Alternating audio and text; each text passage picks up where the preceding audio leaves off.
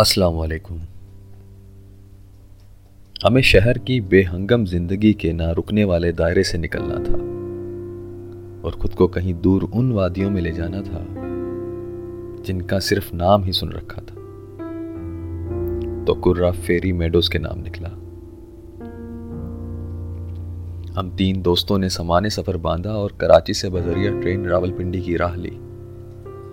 पिंडी के मशहूर बस अड्डे पीर वदाई से चल्लास जाने वाली बस पकड़ी और 20 घंटे के उस सफ़र पर चलने करे, जिसका ज़िक्र बचपन की कहानियों में ही सुना था।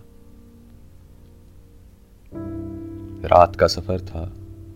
दुनिया के आठवें अजूबे शाहराए कराक्रम के तिरछे किनारों पर भागती बस और उसकी खिड़की से नज़र नीचे बहते दरिया सिंध पर पड़ती तो दिल धड़कना भूल जाता। चाँद की चांदनी। जब उसके पानियों पर पड़ती तो ऐसा लगता कि काले पहाड़ों में सोना बह रहा है। कुछ ही देर में बादलों ने पूरे इलाके को घेरे में ले लिया, जिसका अंजाम तेज बारिश की सूरत में हुआ। कमाल फुर्ती से बस भगाते ड्राइवर की महारत पर एतबार करते हुए मैं फिर से दरिया सिंध के जादुई मनाजर ढूँढने लगा। एबटाबाद से होते हुए मानसहरा और फिर कोहिस्तान के ज़िला शांगला और तहसील दासू से होते हुए हुए हम चिल्लास से आगे रायकोट पहुँचे, जिसे फेरी मेडोज का दरवाज़ा कहा जाता है। रायकोट पुल से इशारा कराक्रम को खैर बात कहते हुए बजरिया जीप ऊपर काले पहाड़ों की जानब चल निकले और फिर शुरू हुए ज़िंदगी के वो पैंतालीस मिनट जो शायद पैंतालीस साल तक भी ना भूलें। इंसानी हाथों से बना हुआ एक ऐसा रास्ता जिस पर जीप के अलावा कोई और गाड़ी नहीं चल सकती। और उस रास्ते को दुनिया का दूसरा खतरनाक तरीन जीप ट्रैक कहा जाता है।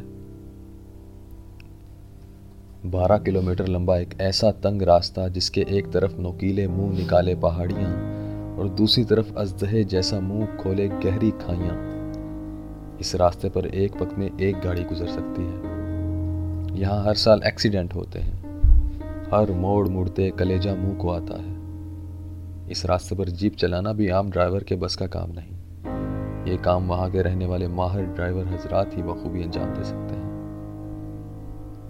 रायकोट पुल से फेरी मेडोज जाते हुए पहला स्टॉप ततो नामी गाँव का आता है, जहाँ बहते चश्मे से पानी पीने के बाद जब पहली बार नांगा पर्वत पर नज़र पड़ती है तो आँखें पल के झपकना भूल जाती हैं। उसके बाद हम मजीद जोश के साथ फेरी मेडोज की तरफ़ पैदल रवाना हुए। अब हमें पाँच किलोमीटर ऊपर की तरफ़ चलना था, जिसमें हमें पाँच घंटे लगे। हालाँकि ये काम हम आराम से किसी खच्चर वाले को खर्चा देकर एक दो घंटे में भी कर सकते थे। जब पहला कदम फेरी मेडोज में रखा तो टांगे बेजान थी, और हम सतह समंदर से दस हज़ार आठ सौ फीट बुलंदी पर थे।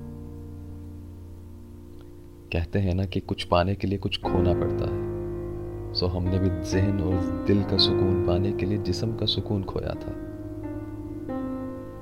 वहाँ का नज़ारा देखकर यूँ महसूस होता है कि काले पहाड़ों पर अचानक से एक सब्ज चादर बिछा दी गई हो, जिस पर जगह जगह चश्मे बहा दिए गए हों।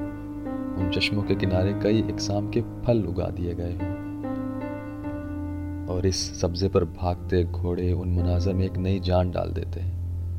और बर्फ़ से अटा बादलों से घिरा नागा पर्वत बार बार अपनी तरफ़ मुतवजा करता है। फेरी मेडोज का को पहली नज़र का पहला प्यार कहा जा सकता है। और वहाँ से नज़र आता पाकिस्तान का दूसरा और दुनिया का नवा बड़ा पहाड़, नागा पर्वत, जिसकी हैबत को बयान करना लफ्ज़ों का काम नहीं। हद नज़र ख़त्म हो जाती है। ये पहाड़ ख़त्म नहीं होता। फेरी मेडोज में पाँच से छह होटल हैं। जहाँ अप्रैल से सितंबर तक रश लगा रखता है। ज़्यादातर लोग ट्रिप ऑर्गेनाइजर्स के साथ आते हैं, जबकि बाकी अपने बलबूते पर पहुँचे होते हैं। नस्बता करीब होने की वजह से इस्लामाबाद और लाहौर के रहने वाले ज़्यादा नज़र आते हैं, जबकि कराची से वहाँ पहुँचने वालों को हैरानी और खुशी के मिले जुले तासुरात के साथ देखा जाता है। दिन के वक्त लोग आगे बयाल कैंप की तरफ़ ट्रैक करते हैं, या गाँव के करीब वाक़ दो छोटी झीलें देखने निकल जाते हैं। गाँव एक बड़े क्रिकेट ग्राउंड की तरह है, जिसके इतराफ लकड़ी के अलिफ लैलवी घर बने हुए हैं। जिनके बाहर जिनके बाहर खेलते बच्चे वहाँ आए सयाहों के कैमरों का मरकज़ बने होते हैं। खातन पर्दा करती हैं और बाज़ अवत सयाहों को घरों की तस्वीर लेने से रोक दिया जाता है।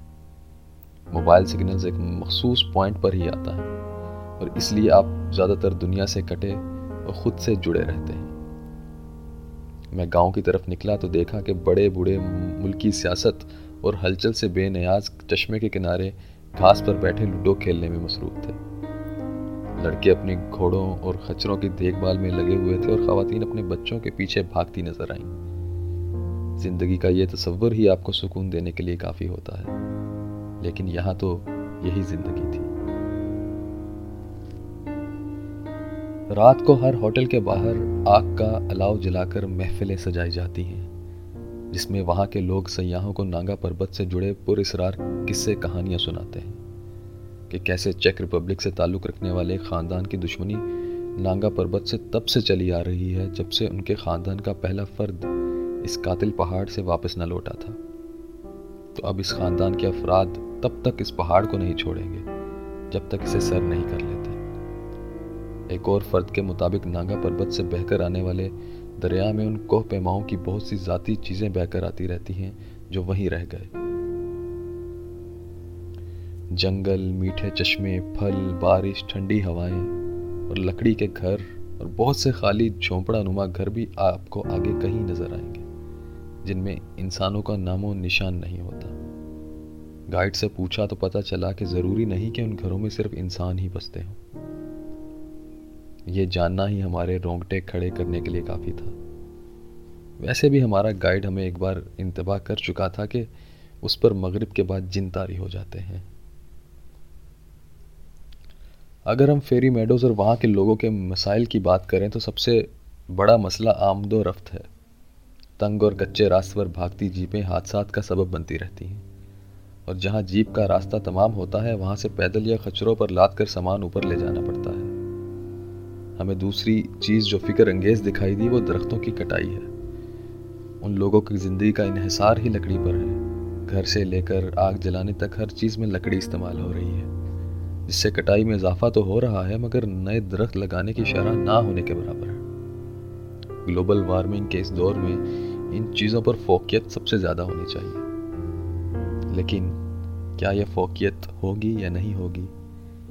इसके लिए हम या तो दुआ कर सकते हैं या अपनी हुकूमत पर ज़ोर डाल सकते हैं। ये थी आज की कहानी। मिलते हैं जल्दी किसी नई कहानी के साथ, किसी नए सफ़र के साथ। दुआ में याद रखिएगा। अल्लाह हाफिज़।